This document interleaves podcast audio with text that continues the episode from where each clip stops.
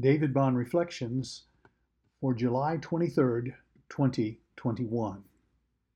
When God Shows Up. The angel of the Lord found Hagar near a spring in the desert. It was the spring that is beside the road to Shur. And he said, Hagar, slave of Sarai, where have you come from, and where are you going? I'm running away from my mistress Sarai, she answered.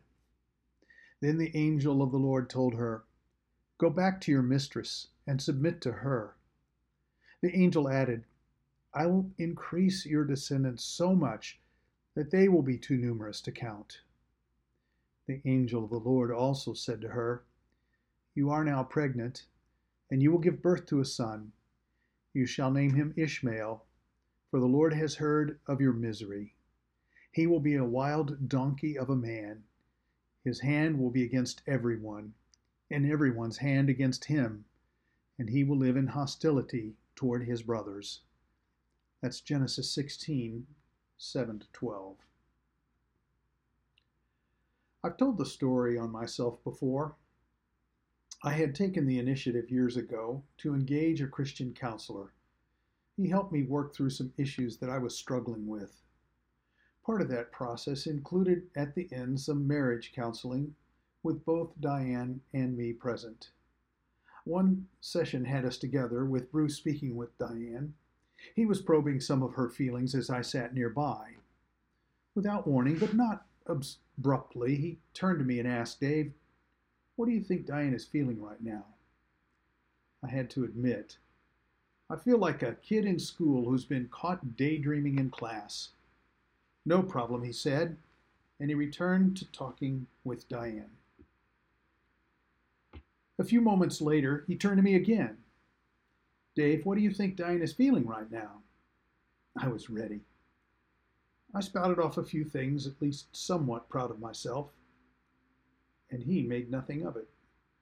Puzzling.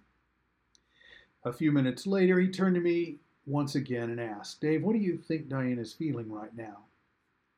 I quietly admitted, I have no idea. It was an encounter with grace and truth for both of us, the likes of which we've very seldom experienced before or since. In her words, I showed up, and she opened her heart to me in a new way. God shows up to Hagar at this time in the form of an angel, the angel of the Lord.